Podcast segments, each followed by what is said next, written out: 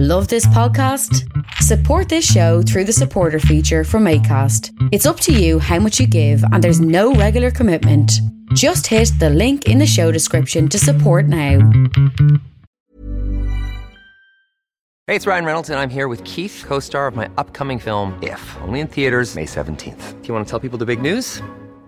All right, I'll do it. Sign up now and you'll get unlimited for $15 a month in six months of Paramount Plus Essential Plan on us. Mintmobile.com slash switch. Upfront payment of $45 equivalent to $15 per month. Unlimited over 40 gigabytes per month. Face lower speeds. Videos at 480p. Active Mint customers by 531.24 get six months of Paramount Plus Essential Plan. Auto renews after six months. Offer ends May 31st, 2024. Separate Paramount Plus registration required. Terms and conditions apply if rated PG. I'm Sandra, and I'm just the professional your small business was looking for. But you didn't hire me because you didn't use LinkedIn jobs. LinkedIn has professionals you can't find anywhere else, including those who aren't actively looking for a new job but might be open to the perfect role, like me. In a given month, over 70% of LinkedIn users don't visit other leading job sites. So if you're not looking on LinkedIn, you'll miss out on great candidates like Sandra. Start hiring professionals like a professional. Post your free job on linkedin.com/achieve today.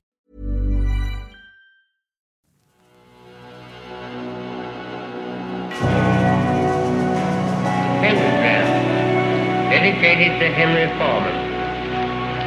In the years of the primal force and the dawn of terrestrial birth, man mastered the mammoth and horse. Welcome to Agitators Anonymous. I am Alan Averill, your hostess with the leastest, singer in a heavy metal band, speaking to other random people, throwing out his random thoughts about this and that. Today's podcast is a chat uh, with with Chris Fielding. Now, Chris recorded the primordial albums to the Nameless Dead, Redemption at the Puritan's Hand, and he just recorded the new one. So we get into that. We get into, we look back at those albums now 10 and 15 years ago, and we discuss the recording techniques for all you geeky tech nerd people and various other things, the circumstances surrounding the albums, um, that kind of thing. Uh, because both of those albums turned, I think, whatever it was, 15 and 11, or I don't know. People celebrate strange anniversaries these days. But those two albums were pivotal in the primordial back catalogue, in our progress, in our, um, I suppose you could say, the steps that we made to going from maybe the the eighth rung of the ladder to the sixth rung of the ladder, where we currently reside in the where are they now category. So we discussed that with Chris. They, we. Um, me and my alter ego, we discussed that with Chris. And then, of course, Chris is the bass player of the band Conan.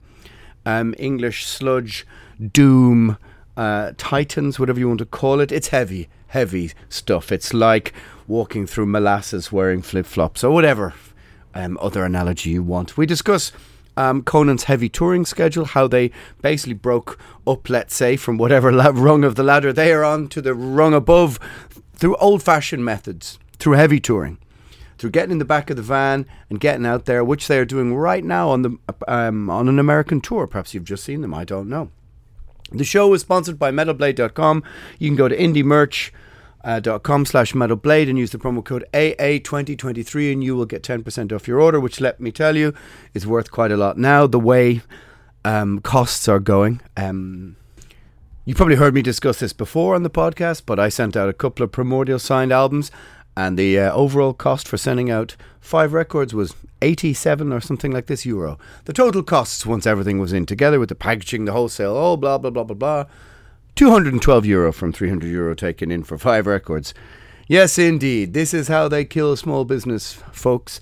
If you have ever seen, I suppose, um, the documentary 10 or 15 years ago, Walmart, uh, the high cost of low living or whatever it's called, something like that. I suppose you could use the same analogy except replace it with Amazon. Um, in that it just makes it almost impossible for small businesses, and especially at the moment, underground labels to survive. They're all talking to me um, when we just sort of having chats with you know smaller, medium sized labels about how difficult it is at the moment because literally nobody is ordering very much, and um, those orders, if you order a single vinyl now from let's say a German company to Ireland.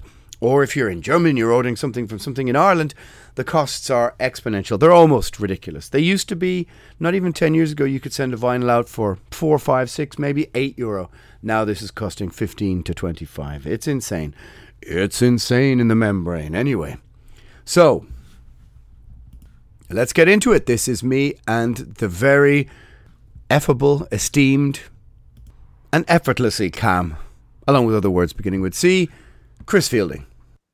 So, yes, I suppose we should talk about some old Primordial records. You have a choice. You can, it's like one of those old choose your own adventure books. You can Yeah. do, it's kind of um, pick the choice, uh, talk about old Primordial records or discuss, for example, bikes and the TT racing or First World War, you know, kind of like the evolution of the tank or, whi- you know, which one, what do you think? Well, the latter sounds more interesting, but probably no one wants to hear that. So um, maybe we start at the beginning with Nameless Dead, and and then move on to the, then move on to the bike racing. yeah, sure, yeah, Yeah, you'll have to. You know, you should. You should get. You need to get a backdrop for behind yourself as well. Maybe with Yeah. your face Ah, on, well, something like that. if uh, if you the eagle-eyed will notice that I do have a uh, a cushion behind me on my little sofa there, which is a sidecar racing cushion, which every self-respecting studio should have, I believe. But well, I. I mean, I. Oliver's Mount, I will.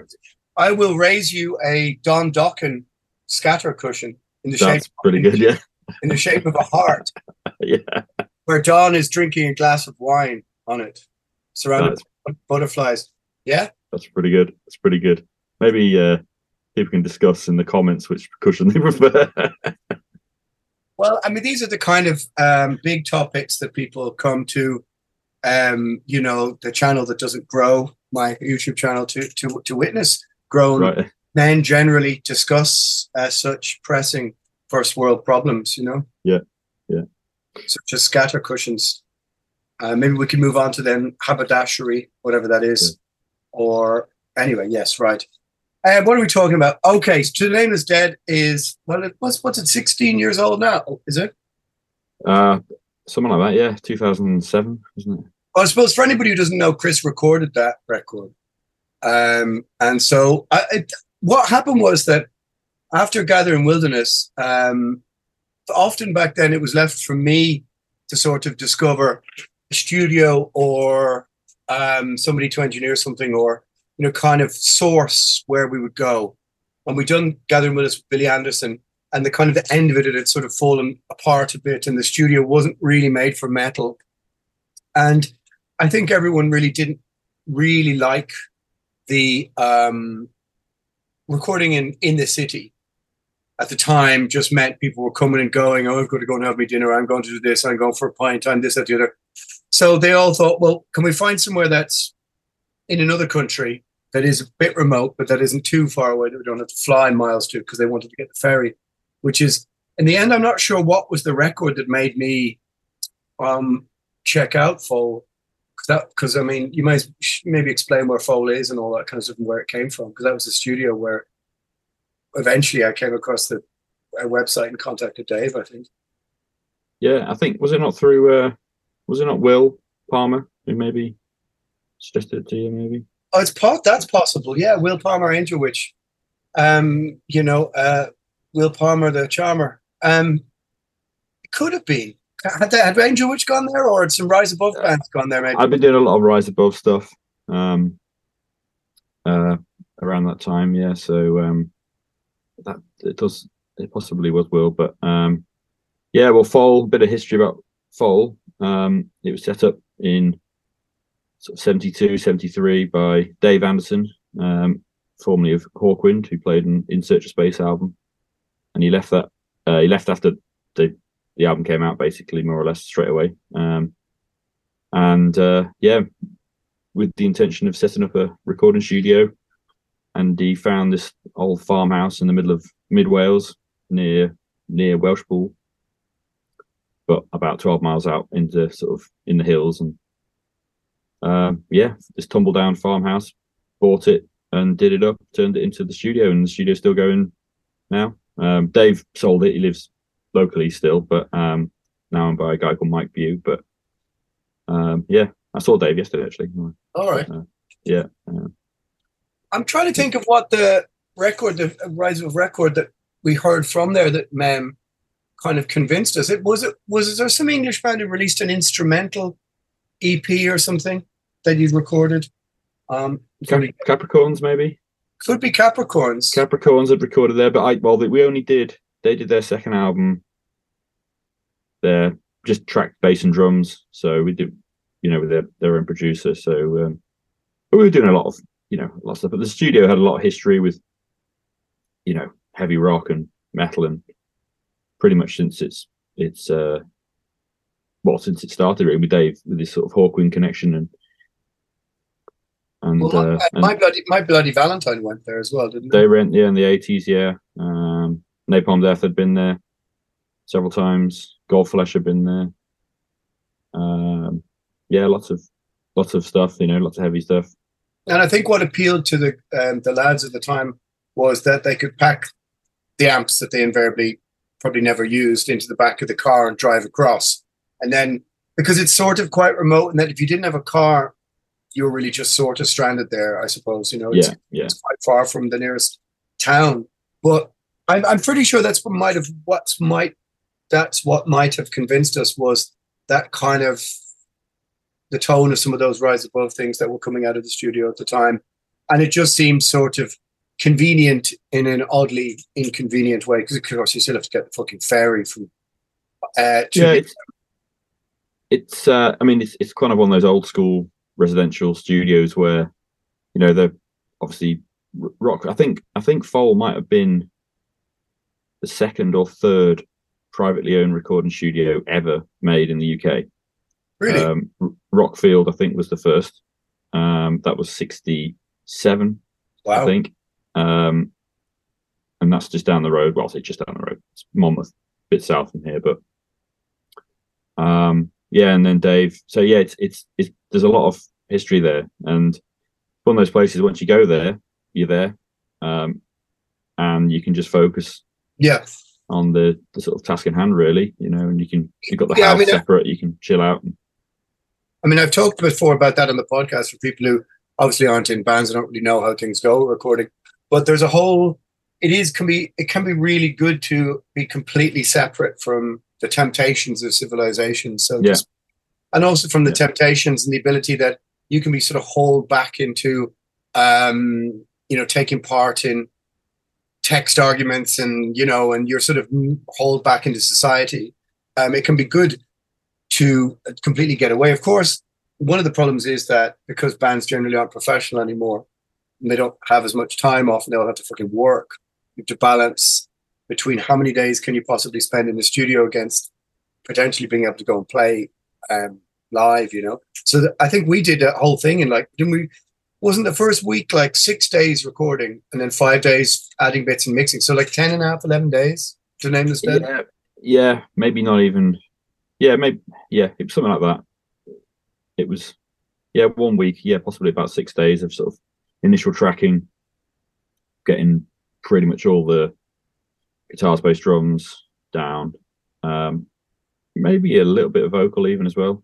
Mm. Um, and then uh, he came back uh, whenever it was, a couple of weeks later or something to fix a couple of bits, do some extra lead bits, and then mix them. I think we yeah, I think we mixed it the whole thing in about a day and a half. I think Add, all- add all the Casey Chaos backing vocals and stuff. exactly. Yeah, yeah, yeah, yeah. we, we might return to that, but we Yeah. we'll, get, we'll get sidetracked um, off down some other down some other avenue. I mean, I think the thing was that we'd always like we'd been over to um, you know Academy in in the Rios or not in the Rios in Bradford before, and we'd been there in '94. We'd been there in '97. We'd be there in 2002. And um, the old Academy was a, a really great studio with lots of character in it, but it had sort of become a bit digital and stuff. So we were trying to look for something that we thought had a kind of 70s, 80s sort of vibe with old amps and stuff. And certainly Foel was just full of stuff. Oh yeah, yeah. It's it's it. I've, you know, I've seen photos of it from you know early seventies. The very first band that recorded in the studio as it is now was the Stranglers. wow, their- really? Yeah, yeah. So they did uh, demos, um, and I'm not sure it was on YouTube for a while. They had like Peaches and whatever versions of those tracks. Um, and uh, anyway, yeah, that was the very first session that was done in the the building that is a studio. And uh, I saw some photos from it like years ago, and the place looks exactly the same. Well, at least the live room does anyway. Like Yeah. the same color, same like um, yeah. It's, so it's definitely got that seventies vibe, you know, which uh, a lot of bands love, especially guitar bands. You know, they they look at it and they turn up, walk in the control room, see a big old desk, see a load of old stuff, and they go like, "Wow, I'm in the studio. You know, this is proper." Well, that's part of that's part of what, but that sort of the, the the sort of romanticism of that can be, I suppose, realistically sort of inspiring. The fact that you're Yeah, surrounded by, you know, just old stuff has a certain um, atmosphere to it. That Yeah. like we recorded in the final studio in Academy. I'm not sure if it even still exists. Really, it was just literally like a front room with a, you know, a Mac and stuff. And you're just like, oh, okay, you know, you know amps we can get feedback on, or and the drums were just done in a side room, and it just didn't really feel like you were recording an album at all. You know, Yeah, um, yeah. I, th- I think depends on what sort of music, but I think for a lot of guitar bands, guitar, you know, heavy metal, rock, metal bands, you always sort of those sort of classic bands from the seventies, eighties will always be the kind of um, you know the, the benchmarks for a lot of that stuff, and if you feel like you're in a place that looks like somewhere where Black Sabbath recorded, then Yeah. if you want to sound like Black Sabbath, you'll be like, it looks like Black Sabbath. It's going to sound like Black Sabbath, you know. So well, I mean, look, if they could make an album in what was it, half a day or a day or something like that, the idea of, um, I mean, I used to tell people like, yeah, I think when we did To Nameless Dead in like 11, 10, 11 days, they look at you like, wow, fucking hell. Whereas now, at the time in 2007, that seemed like a really short time. But now people seem even more pressed for time, and sometimes they end up bringing all the fucking files with them. So, you Yeah. know, their own stuff they record at home, you know. Mhm. I mean, Yeah. the um, but the thing about what of New Statement with Primordial was that we would make one album and it would be, it would go like swimmingly, swimmingly. It would go kind of without um, you know, much adversity. And I remember the Nameless Dead was just like summertime, just everything kind of clicked in. And then of course we did Redemption a couple of years later, and it was the complete opposite, really. Because I mean, I got like sort of swine flu, I, I guess it was, or a, a little a little whack of swine flu, and it was winter, and it was like snow drifts up to this, that, and the other, and yeah, everyone was sick and pissed off, and you know, minus 18 one night as well, which was Yeah. uh, pretty extreme. minus eighteen. Did it really get that fucking bad? yeah, yeah, one night. And I, w- I would imagine that, pro- that we were probably the whole building was just heated by that one little heater at the front, probably, wasn't it? Probably, yeah, yeah. There's there's there's proper central heating in the band house now. Oh, But yeah, now there wasn't then. Yeah, yeah, yeah. There wasn't then. because what happens then? Then you get an album after that um, was was fine to make, and the one after that wasn't.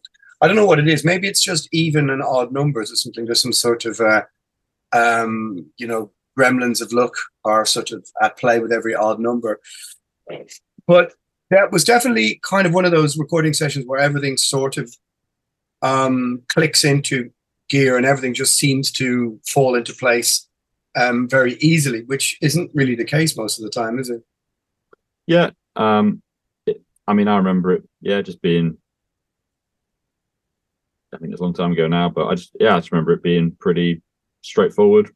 You know, you guys just turned up, put the parts down, and But you were only, but you were only twenty three though, right? 23 24 yeah i think uh, 24 maybe 24 but um yeah i'd only been there i've been the so i was the in-house engineer at Foel for six and a half years um and so i've been working there for maybe a year and a bit by the time you guys came Hmm. um so i knew the place pretty well by then you know um but i was still pretty young obviously So people people are often I I tend to vaguely um, sort of skirt skirt over all the sort of technical details, but there's plenty of people who kind of want to know what sort of desk and what you know are you doing? Are you mixing to tape, which we weren't, or or what exactly were you doing for miking up an amps and what does Kieran this that and to do the other? So um, I I'm going to have to ask you some exciting technical questions. Yeah, sure. Yeah. So, I mean, the the way that I mean, I well, bit of uh, I mean, I, I still work. I work out Foel now. Um, a lot of the time, Fr- freelance now. I just live. I live down the road, so it's Hmm. it's uh, very handy for me to go there and bring bands in and that sort of stuff. But the way I work now is still pretty much the same as the way that I did with you guys. But so the studio's got Pro Tools, obviously, like pretty much every like 99% of of, sort of pro studios runs Pro Tools. But the desk is a an old Trident Series 80B, which is a lovely sounding console. It's actually from 87, but it it's uh, sort of design and layout and stuff is very 1970s kind of style. You know, um, it looks 70s in a big wooden frame and everything. But yeah, they're a, they're a pretty classic desk. They've got good sounding preamps and EQ. Sounds sounds warm but kind of punchy, and it's got a kind of like a hard edge, which is you know, which is good. Um, we wouldn't have used uh, too much kind of yeah, basically everything went through the desk. It was recorded through the desk using some of the bits of the old, you know, outboard. Hey, it's Ryan Reynolds, and I'm here with Keith, co star of my upcoming film, If, only in theaters, May 17th. Do you want to tell people the big news? All right, I'll do it. Sign up now and you'll get unlimited for $15 a month in six months of Paramount Plus Essential Plan on us. Mintmobile.com slash switch. Upfront payment of $45 equivalent to $15 per month. Unlimited over 40 gigabytes per month. Face lower speeds. Videos at 480p. Active Mint customers by 531.24 get six months of Paramount Plus Essential Plan. Auto renews after six months. Offer ends May 31st, 2024. Separate Paramount Plus registration required. Terms and conditions apply if rated PG. Hiring for your small business? If you're not looking for professionals on LinkedIn, you're looking in the wrong place. That's like looking for your car keys in a fish tank. LinkedIn helps you hire professionals you can't find anywhere else, even those who aren't actively searching for a new job but might be open to the perfect role. In a given month, over 70% of LinkedIn users don't even visit other leading job sites. So start looking in the right place. With LinkedIn, you can hire professionals like a professional. Post your free job on linkedin.com slash achieve today. That was there compression wise and everything. Um, and then it was mixed back through the desk again as well. So up on the desk, old school. Um, again, using combination of outboard reverbs and compression and um, EQ on the desk, and then um, yeah, obviously you know some plugins and things like that as well for, for things. But um, yeah, amps wise, I think we used all the guitars on that album were done using my Matamp Okay. uh, GTL, which is still a Matamp broken. But oh, that one. That famous yeah, one. that one. Yeah, yeah. But it, when it, it used to work, um, and yeah, all the guitars doing that. And I think, I think Mick brought a Marshall Governor pedal. Yeah, because we, Um, we that was quite a step for us because before that, um, I think Kieran had uh, done a lot of stuff with um, what you call those German amps. We got some sort of endorsement from them for a little while, and I've been sort of annoying the lads to try and move away from doing too many layers of guitars and too many harmonies in the middle. Trying to you know uh, loosen up the dynamic range and stuff, and maybe easing off on the distortion a little bit. So we kind of, I think we went a bit more um, sort of old school uh, with the tone on that record, though. Yeah, yeah. So it's a, it was the Matamp. So just Kieran and Mick, left and right. Um, you know, lead bits in the middle or something like that. But um, there's not a ton of guitar overdubs on it. I don't believe. No, Maybe um, No Nation on this Earth. The end there was a maybe like you know two harmonies on there that sort of stuff. But yeah, there wasn't weren't crazy amounts of overdubs. Um, and yeah, just a bit of a delay and you know reverb and stuff on the guitars for those parts. And um, yeah, bass I think was done through Dave, the studio owner's old Trace Elliot, uh, Okay. which was previously apparently uh, owned by Mark King from Level Forty Two. Apparently, wow. so uh, yeah. Um, and then the drum kit was a was a uh, an old '60s Premier kit, I think. Mhm. Um, Yeah, Yeah, because the old live room was you could sort of. Um, I, I liked the way that back in Foel you could sort of, if you really craned over the desk, you could look down into the kind of uh, Yeah. old, old live room, and it was just kind of the floor of the barn. There would just be stuff everywhere. Yeah. it had a sort of certain um, atmosphere to it when you're recording it. You know. Yeah, yeah. I mean, obviously, originally they were because the computer monitors are sort of on the top of the desk now, so they're kind of in the way. They were they wouldn't have been there back in the sort of seventies and the eighties when it was all Yeah. fake. Um, so they do kind of spoil that line of sight a little bit, but it's um it's a necessary evil really because it's handy just to have them there when you're editing or or, or whatever. But And I don't think but yeah, that- you can you know full band can play in there live. Yeah, I think we even maybe set up to do some guide vocals at the time. I can't remember. I remember the singing being pretty, um, being pretty quick and easy. I even though I've said this before on the podcast discussing the records, but Redemption, I got really, really sick. Like so sick I couldn't even walk up the stairs. And I, I, around that time, there was swine flu knocking around Wales and stuff. And I'm convinced I got like the not the full thing, but a whack of it because I had to go there. I went to hospital and stuff, didn't I? Or down to some some You NHS. definitely went down to doctors, I think. Yeah. Um, And I remember, I remember not being. I remember sleeping all day, staying up all night, trying to take energy drinks, and I don't really remember doing and t- or tons and tons of pills. Not really able to do, or not really remembering an awful lot of doing the singing. But somehow, we had about two or three hours every evening where it sort of went okay. Mhm. Or am I remembering that wrong? That sounds about sounds about right. I think. Um, yeah, that album was, uh, yeah just a bit more bitty, wasn't it? The way we tracked it. Um, And the end of it was. the, the mixing was yeah, the mixing was uh, was fun as well. The emails back in the because before there was proper Wi-Fi in there, and Yeah, but I've Yeah. been talking. I did a, I did, I did a few things like technical stuff about the kind of frame of mind you need to be in, and when you're mixing, and it's like you need to be in this positive, can-do frame of mind, and be a bit sort of Mhm. gung ho, but calm about it. As soon as you start to get stressed and pressured, like, oh fuck, we've got to be out of here, and and that's exa- we, ex- despite trying to set out to do that, we ended up in that fucking frenetic, mad, um, madcap rush, and everybody being stressed. But it was mainly because we were trying to send emails of songs back to the lads. They were all working and they take, you know, they wouldn't be able to answer for three or four hours. And then the internet's bitty. Um, like, and I went trying to pull the internet out completely, but just because you need to be sort of, when you're on a run, you've got to just kind of roll with it, you know? You Mhm. can't, you know, you can't just go backwards and go, oh, I need to go back to the bass drum sound from two songs ago and fix a thing. And I think we sort of, I mean, the band, we sort of didn't really a lot properly. Um, we didn't really, you know, how should we say? We just sort of dropped the ball a bit, you know. yeah, and the the way we were working then, sort of mixing up on the desk. So essentially, all right, it, the the sound's coming from Pro Tools, so it's obviously a digital source, but Mm. it was mixed through the desk again, so it's an analog mix down.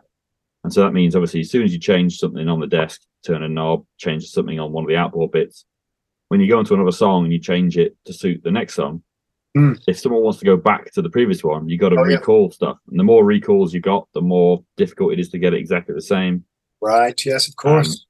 Uh, so there was there was there was that as well, and um, it's you know nowadays with people do more stuff in the box now, um, the plugins and things are, are so much better that um, you know you can you can work like that now more easily, and Yeah. it's uh, it's less of an issue. But at, the- at that time, we were doing it more old school, but still trying to mix the the sort of doing stuff via email as well. So it was uh, I mean, with the clock ticking and the time running out and everything. It was yeah, pretty stressful. because we had to get a ferry, I think, at like noon on the Sunday morning. And at, at like five or six in the morning, we were still mixing the record. And there was another band coming in at like 10, 10 a.m. or something stupid, wasn't it? Yeah, that sounds about right. Yeah, because people i yeah it's kind of you you no matter how much time you allot yourself you always kind of feel like oh we could do with an extra half a day or day when you're really under pressure and then i always find this with mixing and i know it's like the power of suggestion where you you've been thinking about something not paying attention and then you zone in and you go is the bass loud enough and as soon as you've said it and then everybody else is listening to the same thing everybody else begins to think about the same thing. And it sort of you know it's kind of um it's like a self-fulfilling prophecy or something that you've mentioned it that now everybody is going to change oh just change it a bit or you know. Yeah, definitely. The you know with mixing, um, I find it's best to to try and get something happening pretty quickly. Mm. Go on your instinct, and generally, if you can do that, then what you end up with is more or less there. You know, um, soon as you start getting too, soon as you start doubting yourself, Mm. then you, you just kind of need to stop. Really, if you've got time. if you haven't got time, then you just got to plow on. But if, if best if just to stop and then just give yourself I don't know a day or whatever, a few hours maybe, or just even half an hour or something, just to kind of clear your head and then come back to it again. Yeah, and I mean, you'll try and get that initial just like overall big picture Yeah. view again when you when you're focusing on tiny tiny things, and then someone says like something like that, you're like, oh, Yeah. I don't even know anymore now, you know. And, Yeah, yeah. uh, I mean, I find I find as the singer, and sort of sometimes you can get a more broader overview because you're not listening to your own performance essentially when you're listening to the music. So you're not focused in necessarily on your playing and trying to get that broad overview. Well, I mean, rock or metal, whatever you want to call it, guitar music is. I think it should be sort of instinctual, in the sense that um, if you want to capture that lightning in a bottle, you don't capture lightning in a bottle, so to speak, by over analyzing every every frequency range and going back and pulling everything apart. You know, I, I just don't. It, it doesn't really feel like heavy metal um, thrives best in with that sort of mindset. You know. Yeah, I mean, you obviously you, you need to do that as well. Uh, the sort of you know from an engineering point of view, you need to be able to do that as well. But it's best to to do that when you when you're in a place that's um that you're happy with and trust that you're in a you know that the overall thing is good. Then you can then focus in on the on the tiny little bits of automation or or whatever um without having to suddenly change a fundamental part of it because then that's when you you, you kind of can get out of out of your depth you know quite easily Yeah, Yeah. well, it's it's like it's like you know, kind of. I guess when you keep adding things to the painting, and all of a sudden you realize I fucking can't go back. And well, it's it's much more easy now, as you say.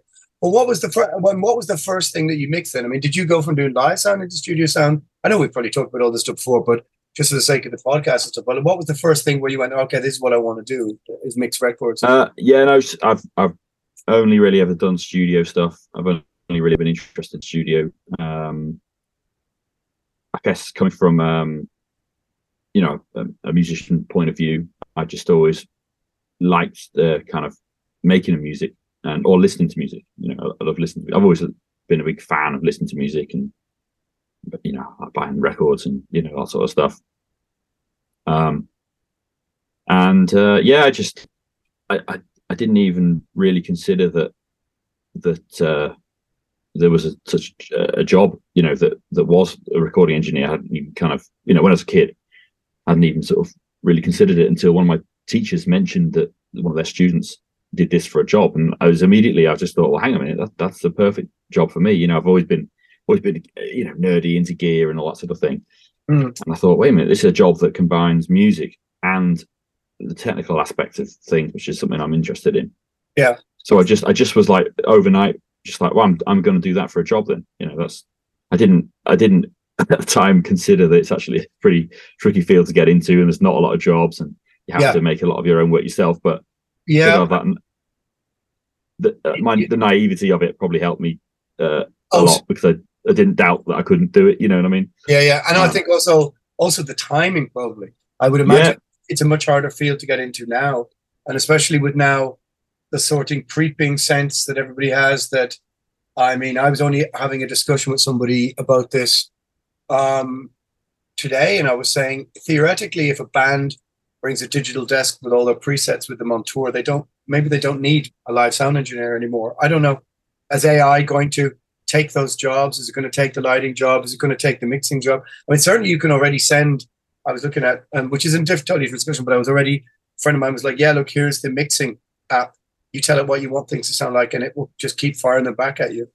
Right. I mean, I, I'm not sure how soon we're going to get to that point, but certainly, um, if people are needing to save money, um, Mhm. I can see things like that. I mean, you're already seeing things happening a lot different than when you started, almost you know 20 years ago. So Yeah, I mean, I think from a, you know, if you're if you're in a band, one of the most, obviously you can record yourself. You know, um, it's not very expensive now to get a setup where you record yourself. But as soon as you start going down that road, you actually realise that recording is actually is not that easy. It's pretty, you know, it's it's, it's actually quite a difficult skill to get into.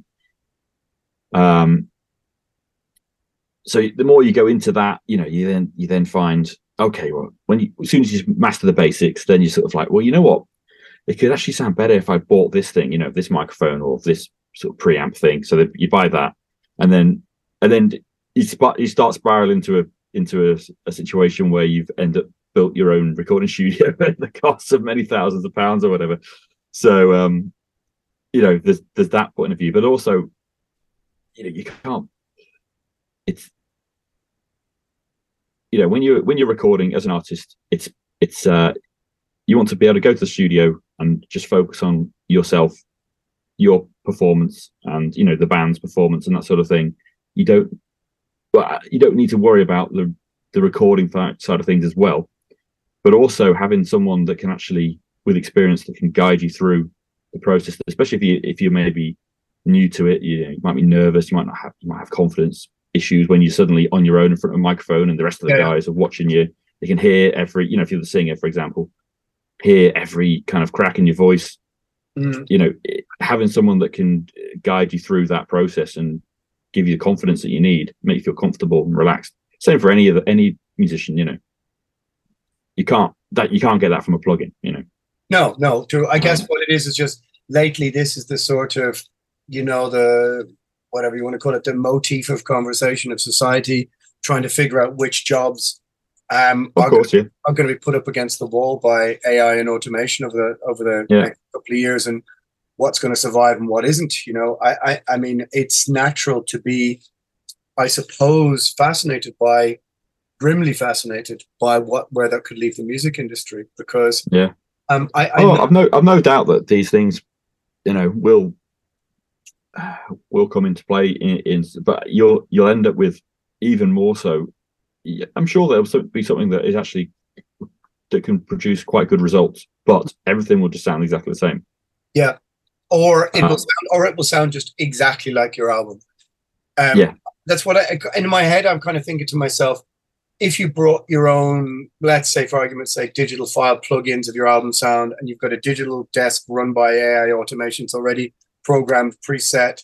Just bring it, plug it in. You have the same sound no matter what you play on in every venue, and it figures out the best, um, you know, the sort of equivalent volumes. I, am no, no. In my head, I'm just thinking. I've just been going through, you know, kind of everybody's life, trying to figure out how to start a conversation with them about how it's going to disappear, mm-hmm. to try and yeah. annoy everybody. And I'm I'm succeeding moderately, um, including myself. I mean, you know, I'm just trying to. I'm I'm I'm wondering about what parts are going to be replaced or what, what's going to become obsolescent. Um, and as but as you say, there probably will be a percentage of people who move in the other direction. Hopefully, that's what I'm thinking. That's what I'm hoping with all this stuff is that there will be always, hopefully, ten to twenty percent of people who will want to see live music and will want the real thing, will want this, that, and the other, who will mm-hmm. resist the sort of the body politic of society, who will just be like, oh yeah, avatar of a pop song made by AI. Who cares? I mean, maybe mm. I'm being a bit too negative. I don't know. Well, that would be usual, wouldn't it? So. Um, I mean, yeah, I mean, it, it, stopped you selling uh, meth on the streets of Welshpool. So, I mean, you know. Well, you know, yeah, the the, the bomb drops out the market there really a little bit. So, uh, yeah, know, had to do something else. Get into fentanyl. That's probably what it is. yeah. but you know what I mean, though. I mean the the process of technology, I'm just curious as to what exactly will it come for, especially when it comes to music industry stuff. Yeah, um, I mean, from a like I said, from a, from a sort of recording process, I, I do think that you you still it's like having another member in the band. You know, like mm. each member of the band adds a uh, an element of their personality, their you know expertise, their experience, whatever, into a band and um, you get obviously that same sort of equivalent when you go to a studio with a producer uh, who has all that experience from doing it for many years.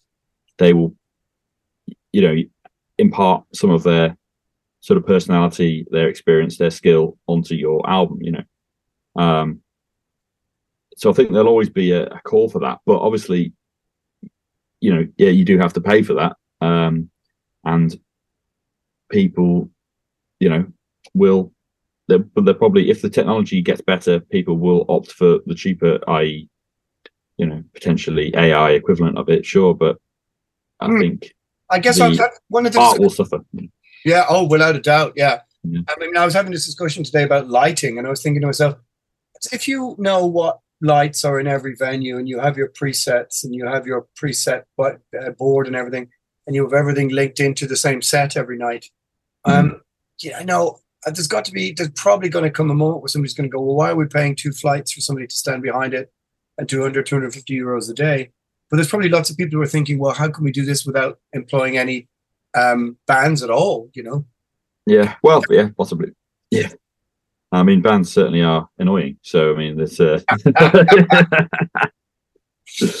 yeah, but I mean, for, yeah, from a lighting point of view, uh, I'm sure that probably. I mean, if you if you're a band that goes out with a click track, so everything is is to a click, then yeah, you probably don't need a lighting engineer at all. If I mean, I to be honest, like I I don't really know anything about lights. Mm. I don't know how many gigs I've done. Um, we've never had a lighting engineer, Conan. So Yeah, yeah. we've always just been like whoever the light person is. If if you even you know, sometimes obviously there isn't one. It might be the sound guy that does some lights, or there might be a dedicated lighting engineer. Yeah. So if there is, then great. You know, obviously it makes a, diff- a big difference. You know, when you have someone good, it makes an Yeah, amazing difference. Don't you don't really notice it when you're playing as such, but if you see back video and you watch the other bands, and you're like, oh shit, the, the lights look awesome. You know, really makes a huge difference to the to the audience perspective. But um, but yeah, if you've got if you're just all everything is click track MIDI sort of thing, you could just have someone to set that up. And like you said, if the if the the lighting rigs in the venues that you're playing in are compatible, then Yeah. surely you could just the technology there to just to do it all automatically. But Yeah. Hang on just Um, one second.